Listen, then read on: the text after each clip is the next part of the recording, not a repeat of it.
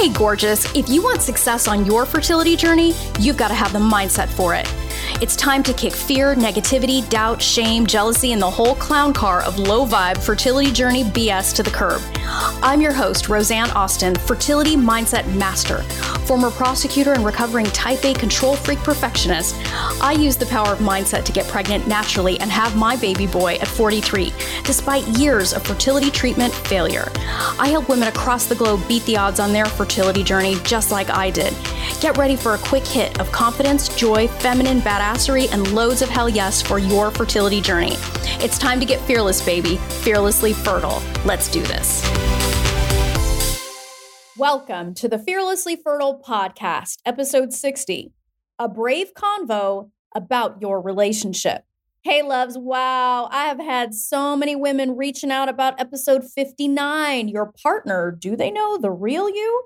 That I decided to call upon an amazing relationship expert to continue this conversation and take it to the next level. In this very special episode, you're going to meet my friend, Sharon Pope. Sharon is a certified master life coach and a 7-time #1 international best-selling author, specializing in love and relationships. She helps women get the confidence and clarity they need to know whether they can fix their struggling relationship or move on without regret. Sharon has been published in dozens of online publications, including the New York Times' column, Modern Love. Now, you might be thinking, hey, slow your roll, Roseanne. I'm not looking to leave my relationship. We're trying to have a baby. And I get that, love. Don't worry. What Sharon and I are going to be talking about is going to help you hopefully never have to get to that point. Remember, good old Ben Franklin said it best, an ounce of prevention is worth a pound of cure. That's the idea behind the conversation that Sharon and I are going to have.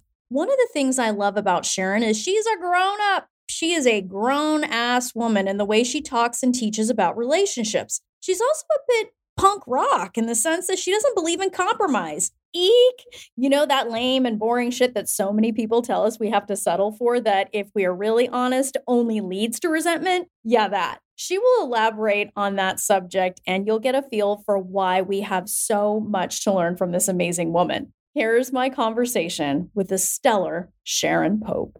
Okay, ladies, I am so excited to be here with you today. I have somebody very special that is going to be spending some time with us, Sharon Pope. Me, Roseanne, you know I love you. Yeah, I've got to tell you, I'm so delighted to have you here because relationships on the fertility journey, I mean, that is something that is just, it doesn't get talked about enough. And I talk about it in my book, but I thought it was just going to be taking it to a next level to have somebody like you here with us talking about the very real pressures that can show up in a relationship when a couple is trying to conceive or when issues of fertility are really starting to come up in the relationship, because it absolutely shakes the foundation of a relationship to the core, regardless of how healthy your relationship is. And I know that from personal experience, but it would be great to get your take on this because you've helped so many women get the clarity that they need in their relationships, whether it's to stay or whether it's to go, or how to, or if they choose to stay, how to keep that relationship healthy. So I'm just delighted that you're here. So let me give you some context. Okay. So one of the things that I've noticed in the lives of the women I coach is that once the reality sets in that trying to conceive is not going to be as quote unquote easy as they thought, there's a real barometric pressure change in that relationship. The woman is looking at herself, you know, if she's with a male partner, he's looking at himself. It creates this intense sense of insecurity in the relationship. Like, we had all these plans, we had all these ideas. Are these things going to happen? That it really changes the nature of the relationship. So it would be great to get some of your insight into how couples can really maybe take a step back and start to get in front of these sort of issues when they make their appearance in a relationship. Yeah. So what would you say about that? You're right. It becomes like a pressure cooker. Because there's insecurity for the woman, there's insecurity for the man, there might even be blame when it's not working so well, right? Back and forth. So yeah, even the most rock solid foundation sort of relationships will get tested in a big way. And I think that when my guess is, and you tell me where I'm wrong here, but my guess is that once they realize this, they're up for that challenge. Like if I'm going to struggle with fertility and we're going to have to do some things differently, and it's not going to come, as you said, quote, easy to us, we're going to do this and we're going to be able to be strong through this. But it does get tested. Your relationship gets tested. How you feel about yourself, how you feel about your partner gets tested. That trickles down into the connectedness that you feel with your partner, how much you'll open up to them and be vulnerable with them, how much you'll let them in about what you're feeling and what you're experiencing. And it most certainly trickles down to your sexual relationship. Yeah, no, absolutely. And it's funny because one of the ways that I describe what the fertility journey does to a relationship is it's like dropping an atom bomb right in the center of it, because it like scatters. Like, I mean, my husband and I, when we first started, I mean, I married my soulmate, my husband. I am whole on my own.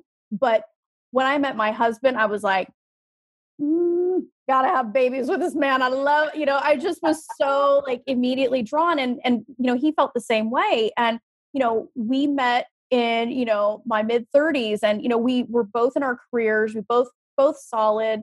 And we were in this situation where we figured we could take on the world. Yeah. But when we started struggling with our fertility, it was like all kinds of stuff. We started to have to answer all of those killjoy questions because, you as a relationship expert know, like some of the critical issues that come up in relationships, sex, money, family, boundaries, all kinds. Like it was like this journey basically marched right through all of those things and tested us on so many different fronts. Mm-hmm. And so we found ourselves in a situation where, yes, for us, our love was strong. Like there was no question, and my husband told me early on, he's like, look, it's you and me, it's us.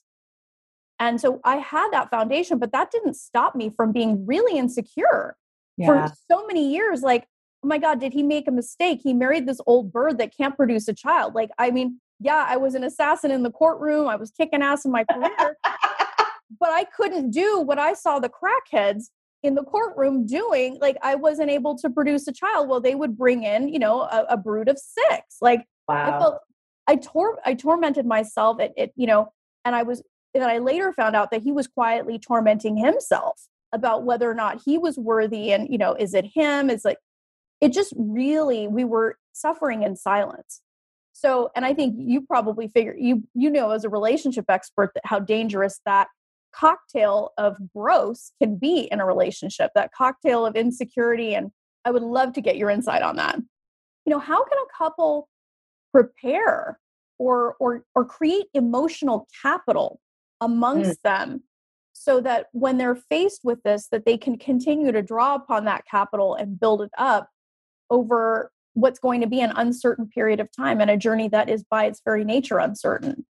Yeah, I think, the intentionality that you and your husband were able to rely upon during that time is probably what kept that together and strong and connected for you. So you're going to probably look for some big action item that we need to take care of, but really it's like a checking in. It's a state of the union. It is really being willing to talk about the stuff that's going on within you, being willing to open up and share parts of your soul that feel really private and vulnerable. But that's not going to just happen on a Tuesday night. Like, hey, how was your day? Mine's fine. What do you want for dinner? I think you've got to create space for that conversation to be able to happen. So whether it's, call it your Sunday mornings or maybe it's Tuesday night, but there's some scheduled time where it's the two of you are checking in on a very consistent basis with how are you feeling? What's going on for you emotionally? What's going on for you physically right now? What do you need me to know? Things like that. We've got to just open up those lines of communication with our partners and know that it's going to feel awkward, let it be awkward. Let it be awkward, because you will come, because here's the reality. If you don't do something like this and you just think, well, we're strong and we will put all this additional pressure on top of our relationship and then we will have a baby and then it will just fix itself. It will magically fix itself. We are delusional, because marriage only gets harder once you have a child. Oh, that's so true. Right? So now through the process, you've become so disconnected from one another. You bring a child into it, and now all of your attention and focus goes on that child, and definitely not on the marriage, certainly not on the husband.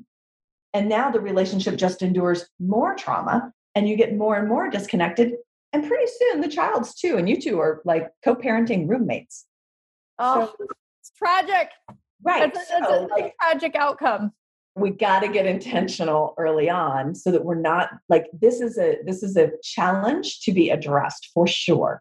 But we don't have to layer on more challenges on top of it. We don't. Right. And I love that, because that, you know, I talk about that a lot in my book, and I talk a lot about it, you know, in the way that I teach, is like, look, we do the work now. Because your family, this marriage, this, you know, partnership, whatever you're in, is the foundation upon which you're building your family. Yeah. And so many people, if you haven't made mistakes in the past, you know, you're going to say, oh, exactly as you said, this, you know, we're strong, we can handle whatever. And it's like anything, it needs maintenance. You don't keep driving your car when it's smoking, right? Nope. You don't not change the oil, you know, and we have to make those deposits of emotional capital so that when shit does get lean, that we have something to draw upon, that we have that trust, that we have that ongoing sense of connectedness. Because there's another topic of, you know, the sex piece of it, because for those that are trying to conceive naturally, you know, when you've got pressure in the relationship, there's also this pressure to produce a child in a very narrow window of time. Oh, right. And around probably the most uncomfortable topic that no one wants to actually talk about. Right. Sex. Right. So yeah, it just makes it even more difficult. And it puts more pressure on. So if you're not connected emotionally, and then you're not connected physically, because we're only having sex like 12 times in the 48 hours that we're ovulating, and never again, because why bother? Like, we're here to do a job. Let's do the job. Like, then the problem is, and this is going to sound harsh, but honestly, I feel like we should say it, is that you're bringing a child into a structure where they look to mom and dad for everything, including how to love and how to be a partner. And mom and dad are now super disconnected physically and emotionally from one another. And the child didn't have to be brought into that. Like, we got to take care of that. It really is like, it might be blasphemy to say it, but I'm going to say it anyway. You do you, baby. It really is what your husband said. Like, it's us first. It's us first. Because if mom and dad aren't happy, what do you, like, the child's just going to magically be happy? You are the foundation for the family. Yeah. Yeah. And it's such a tough subject, but I think it's one that deserves attention, because you, like, if you allow your relationship to go to shit while you're trying to conceive and you expect it to magically get better once the baby comes, you're basically tap dancing on thin ice, because there wasn't enough care put into the foundation and that basis upon which you're building the family has not been nurtured. It's been run dry. Yeah. So what are some of the ways that you encourage the women that you work with to really assess and take stock in that and be willing to do the work? Because one of the things I hear consistently is, you know, I'm taking all these supplements, I'm getting all these treatments, I'm driving all over creation to get to my doctor's appointments. I don't have time to pay attention to my relationship. Yeah. Which makes sense, but it misses the point. Because it's one more thing. Right. It's like, look, I have got so much on my plate. I can't tackle one more thing. But if we go back to your premise that nothing thrives when you turn your back to it. I don't care if we're talking about a child. You can't turn your back on a child and expect the child to thrive. I don't care if we're talking about your bank account. Turn your bank, like, I'm never going to look at you, money, but I want you to be there when I need you. I don't care if we're talking about a houseplant. Nothing thrives when you put no attention to it. And what I can tell you for sure, most people, when they get married, they stop putting attention into the marriage and they turn their attention to what they want to create next, which might be a family, which might be a home, which might be a career. Now you layer like some insurmountable stress and the cocktail of insecurity, as you were talking about, you layer that on top of it. And you just think, well, the marriage will support that. Like, but what if it won't? That's the thing. Like, I mean, I can tell you for sure, most people do not contact me when they're in a fertility struggle, right? Because they're focused on the fertility struggle, which makes total sense. The problem is they contact me 5 years, 10 years, 15 years down the road because they've never even recovered from that. Yeah. It doesn't take this enormous effort. It takes some intentionality. How about 30 minutes once a week? Yes. Right? Like, how about just something now? Make little deposits now. You water your house plants maybe once a week. Like, can we do that for the relationship once a week? Yeah. It's like compound interest for your relationship. Yes. It's like it builds incrementally. And, you know, it's one of those things that I think needs to be said. And I mean, that's why I'm so grateful to have you here, because speaking in those terms and being willing to look at your fertility journey from a global perspective. It's not just about the conceiving. It's about who you are becoming. It's about what your relationship is becoming. Mm-hmm. That frankly, I think that the best moms are the ones that really get in front of this and say, look, I am looking at motherhood and I'm looking at parenthood from a global perspective. I'm looking at my relationship with my partner, my relationship with my body, my relationship with myself. And because we as women are the keepers of our relationships. We get to lead in the home. What do you think about that? I love that. If we start looking at it, not as a burden, but as I get to do, like I get to lead this. I get to be really clear about who I am and how I want to show up in all of my relationships. Because that is, ultimately at the end of the day, when we're on our deathbeds, like that's what's going to matter is, did I love? Was I loved? Like our relationships are what is so, so important, and how we feel about ourselves it impacts every element of our relationships. So what are some of the ways? Okay. So like, let's say for example, a woman is in a relationship where being vulnerable is not an easy thing. You know, most of my ladies are lovably type A, control freaky professionals. We're super in our masculine. And when we come home, we are coming into a situation where maybe continuing to operate in our masculine is not a great idea. But especially when you're trying to conceive, right? That's what I catch a lot of my ladies doing. We're trying to have babies like men. We're trying to get pregnant like a man. So let's talk a little bit about, just the one thing that only women can do. Right. That is purely feminine. But we're going to approach it with all this masculine energy. I think, so I am let's call it a recovering. I'm very aware. I don't know if I refer to myself as like type A, certainly not controlling. I don't do that anymore, but. You're in recovery. You're right. That's right. I need a meeting. So am I. Every once in a while. Yeah. We're having our meeting right now. Yeah. Right. We're both in that place. But I for sure can bring masculine energy without thinking about it. It just comes very naturally to me. And it has served me in many, many ways. It's not like it's a bad thing. And frankly, I couldn't just turn it off completely, even if I wanted to. Now I can think of it as these dials that I get to play with, is that I can be in my masculine when it serves me, when it comes to like moving things forward for my business, getting things done, serving my clients, like all of that I can do really well from my masculine. When it comes to being in relationship with my husband, that doesn't serve me. It doesn't help me have the kind of relationship that I really want. So there are times when I have to like amp up the feminine dial and dial down the masculine. And as soon as we get rid of the idea that one is good and one is bad and one is powerful and one is weak, as soon as we get rid of that mental bullshit, now we are all of it. We get access to all of it, but we get to choose. You have to get intentional about it.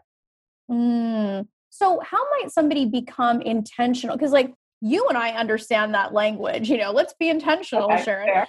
So let's give them something concrete to work with. If you were going to be, let's say, intentional, about changing your approach in your relationship, because maybe you have some suspicion that things are becoming a little stressed and you know, maybe you're a little bit off track. Let's start first with this, because we're just talking about it now, like dialing up the feminine energy. What might be a first step in that? And then we'll go into some other directions.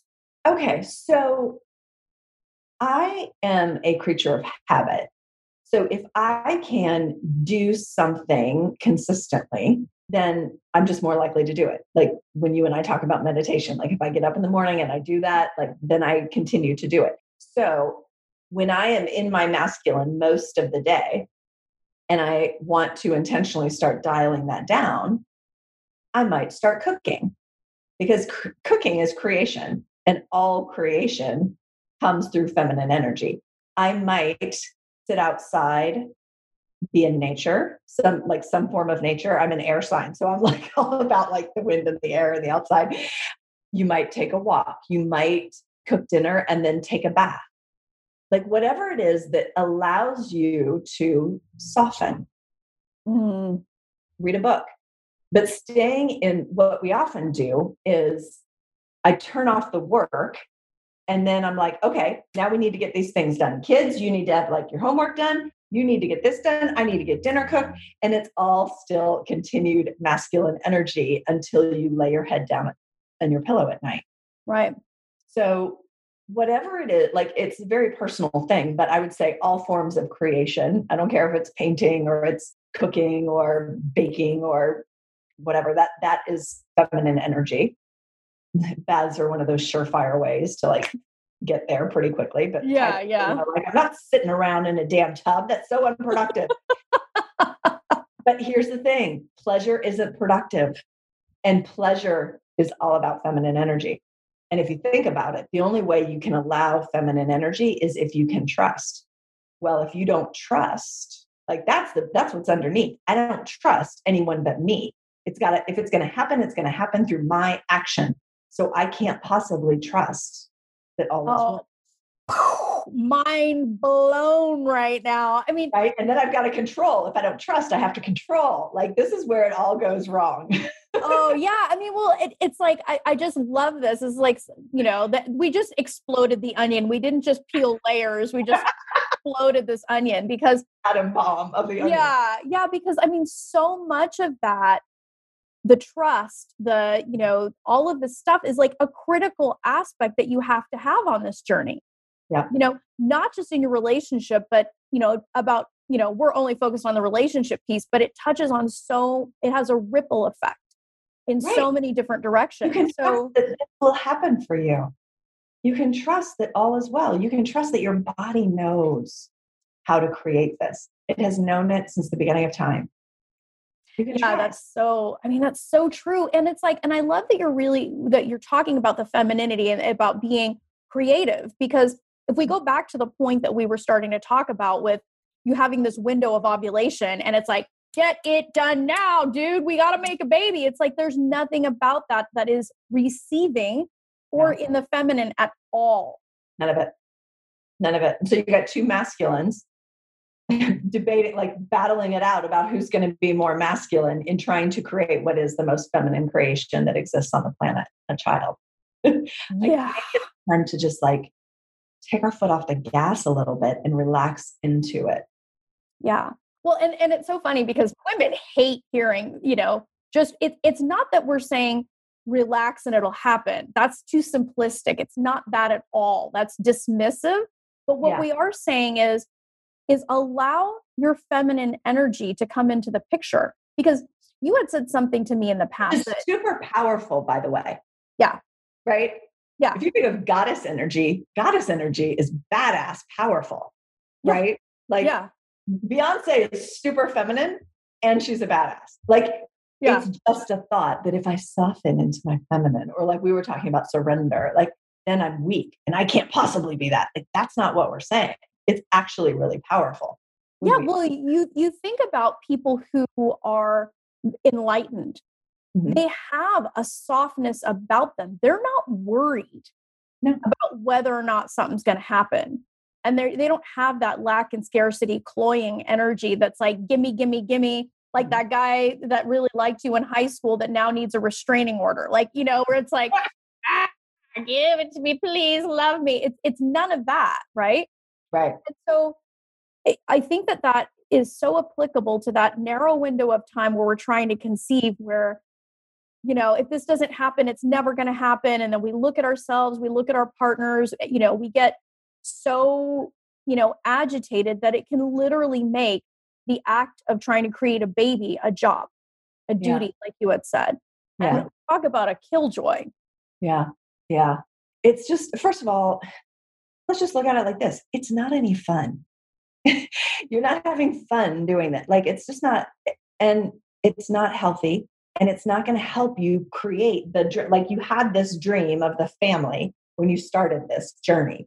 It's not going to help you create the pieces to that dream on the other side of this. If you just if you don't spend some loving energy and attention on the marriage. Yeah. It doesn't get easier after a child is born. It doesn't, because now the child is now number one, not the marriage, not the husband. By the way, there was something I read. So I follow Esther Perel's work. I think she's brilliant in many ways. And one of the things that she talks about is that children, like babies, are created from passion, and babies will be the first thing that will kill the passion in your relationship. One of the things that I like that. But one of the things that she talks about is the idea of touch. You know, there's been tons of studies on physical, like human beings, we need to be touched, right? And if you think about it, once you have a baby as a woman, you're being touched all the damn time, right? Like the child is attached to you many times throughout the day and evening. You're kissing their little fingers and their little toes and their little cheeks. And you're just like, and at the end of the day, you don't want to be touched at all. Like, wow, you're touched out.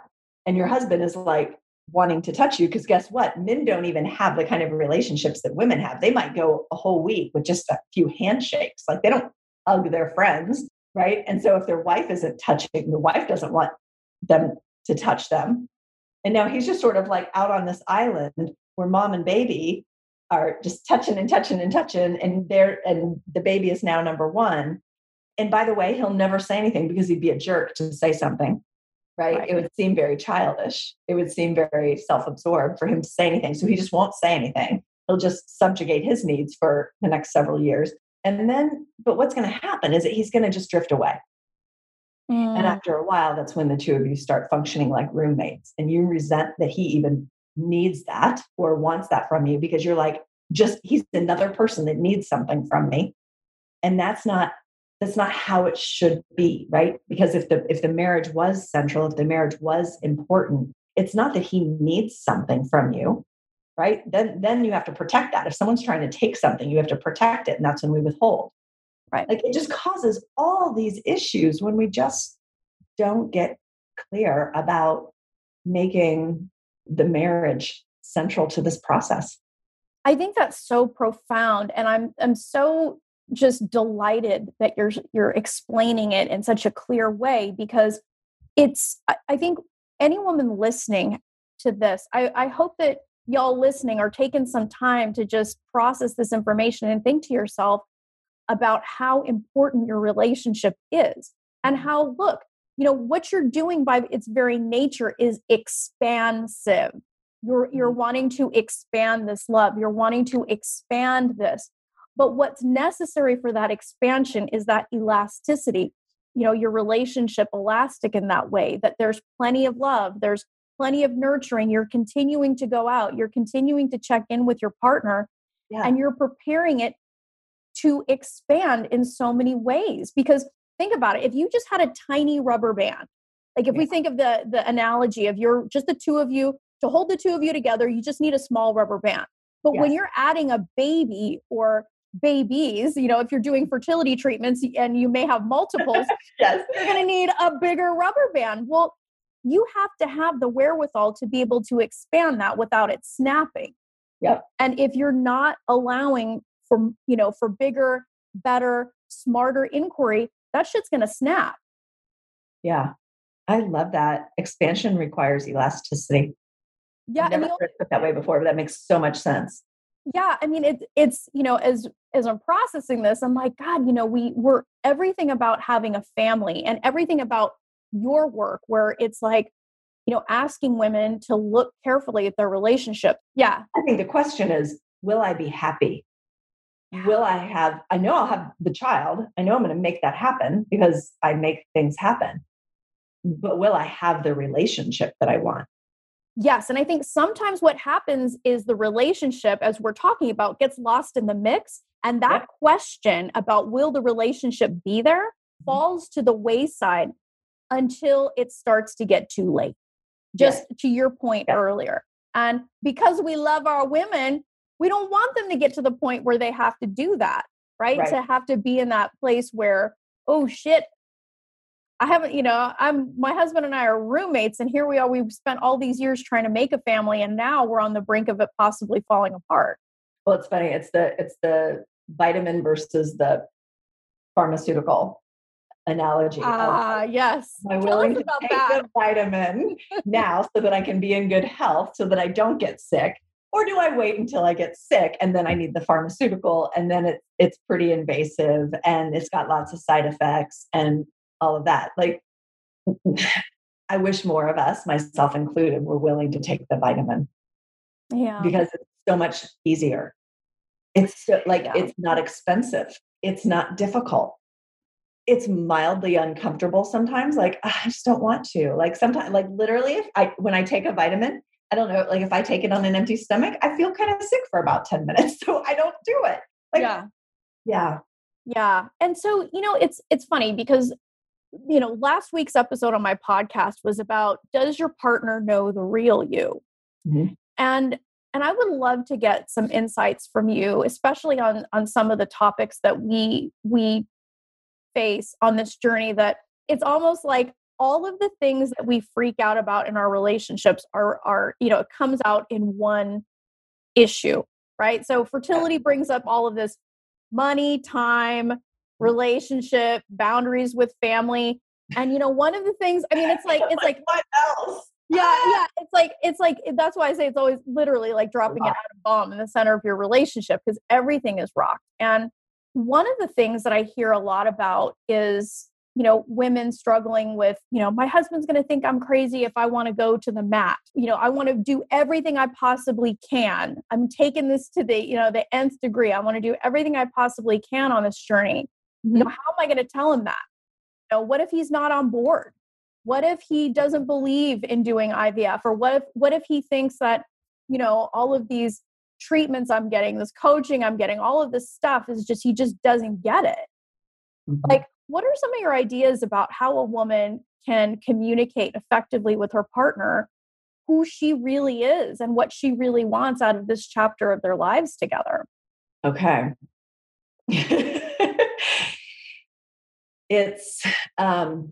You cannot abandon yourself. You cannot abandon yourself. You cannot abandon yourself through this process.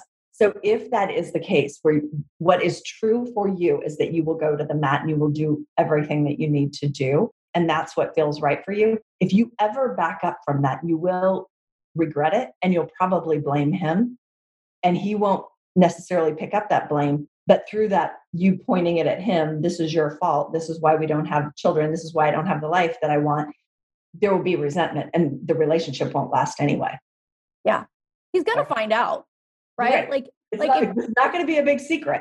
So you cannot abandon yourself. But what you can do is be present with, like, here's how I feel and how you feel about how far I'm willing to take it is actually not my business.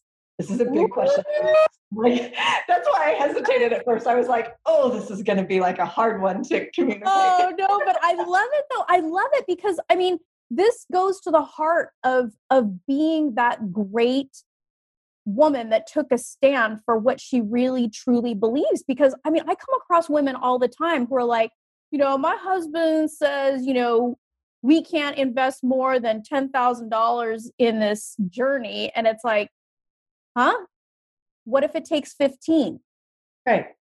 what if it takes, I mean, it's all of these arbitrary limitations. Right. They're just thoughts. They're just random thoughts that like, this is worth, like, so for instance, think about it like this. It's worth it if I can get it for 10 grand, but I am willing to live the rest of my life without the family that I wanted if it's 11 grand. Like, no, it's just a thought. And so when you don't hold so tight to these everyone is thinking these random thoughts and they think them as if that is law and that is truth. No, it's not. It's a perspective. That's all it is. And so you get to feel how you feel. You get to want what you want. I think when it comes to something as important as a child, we're not talking about like where we're going to have dinner. We're not even talking about whether or not we move across the country. We're talking about whether or not we're going to have a child. If that is something that you will go to the mat for, you can't back off from that. And because you will blame him, you'll blame your partner, and the marriage won't last anyway. And then so now you won't have the marriage you want. You won't have the family you want. And then it'll be everyone else's fault when really it was you placed so much emphasis on someone else's perspective. It was just a perspective. He gets to choose. Like the thing with relationships is that it's a choice. It takes two of you to actually be there. The minute one says, nope, I'm out. But isn't that important information? Yeah. Like that's really, before you go having a child with this man who's like, nope, not 11,000, just 10,000. That is my limit. And that is all there is. I will live without this thing for the rest of my life because I didn't want to, like, that's really important information. Yeah. Well, it's also really important information if you have a partner that is going to put an arbitrary limitation like that on you. And we're using that as an example, but I mean, It also could be like, he doesn't share your perspective. Maybe he's very thoughtful about that, but he just doesn't share that perspective. And he's not willing to give me, like, I'm trying to think of another example. Well, another example could be like, a lot of women come up against this issue with their partner. Like, she's like, hey, I'm over it. I'm totally available for a donor egg. And, you know, and the partner is like, if it's not our 100% our genetic baby, I don't want this baby. Oh yeah. I'm not doing it. And one of the things that is so pervasive is women are just terrified of owning the truth. Hey, dude, I am willing to do whatever it freaking takes. Can't you see it's hard enough for me to have made this decision, but I am so open. Yeah. I so want this family. I'm willing to do it. And then they're afraid. They don't tell the truth because they don't want their partner to go away. Because they don't want the answer. Right. Yeah. And we stay stuck there in this, I want this. And he's like, no, I don't want that. It has to be 100% us, or I don't want that. So here's what I would do is instead like back away from that, because there's a dead end there. Like until one of you caves, and now neither of you are going to cave in terms of that. And I think compromise sucks anyway. Say more about that. Cause that's like the exact opposite of what everyone has been taught is like, nobody gets what they want. Like, let's just both water our needs down and our desires down enough so that we can compromise, so that we can stay together and not blow it up. Instead, like, I'm like, step away from it and go, okay, I want to understand what's going on with inside of you. Like, why do you feel that way? You clearly feel strongly that the child has to be 100% you and I. Otherwise, it's not a child that you want to raise. I genuinely want to understand where that comes from. What's going on for you? And just ask lots of questions, get underneath it, figure out what's going on there, figure out what's really important to them and what's not important to them. When you can step back from that and try to understand it, and then he can try to understand your perspective. Well, now we can become much more creative problem solvers inside the relationship. It's not just like, I'm willing to do this. And he's like, nope, I'm not. Figure it out. Like, we're at a dead end there. But now if you step back and you're like, look, our relationship is at stake here. And I need to understand why you feel the way you do, because it also tells me who I'm married to and what your values are and what's important to you and what's not important to you. So this is a really important conversation to have. Thank you for being so brave. Well, I mean, it comes naturally to you. It's not really about bravery, but there's still bravery to be willing to say, hey, don't back off of that. Ask about it. Get curious, because it doesn't mean that you have to, you know, it doesn't mean that anyone has to lose here, because look, he's going to find out. He's going to find out. He's going to figure out who you really are, because, you know, the relationship is going to disintegrate because you'll be mad at him. You'll be holding it against him. Yeah. And it's a recipe for disaster. Or if he only loves the woman who's willing to subjugate her needs. So that means you're what? Going to subjugate your needs for the rest of your life just so that the relationship doesn't crumble? Like, if he loves you and you're the one who's willing to subjugate your needs, then who he loves doesn't actually really exist. He loves a version of you, not the real you. Wow. That's last week. You know, like, don't be afraid. Like, it's just a perspective. And when we hold it a little lightly, like my husband has a perspective that it has to be 100%. The baby has to be 100% us. That's just a perspective. Don't get so scared of it. Dive into it. Try to understand it. That's important. Right. Right. Oh, that is just so brilliant. And it's such a breath of fresh air to be able to speak that. And to not be in a place of constant compromise, particularly where your part of the equation is not considered. Well, and let's back it up with your, you know, the title of the podcast is Fearlessly Fertile.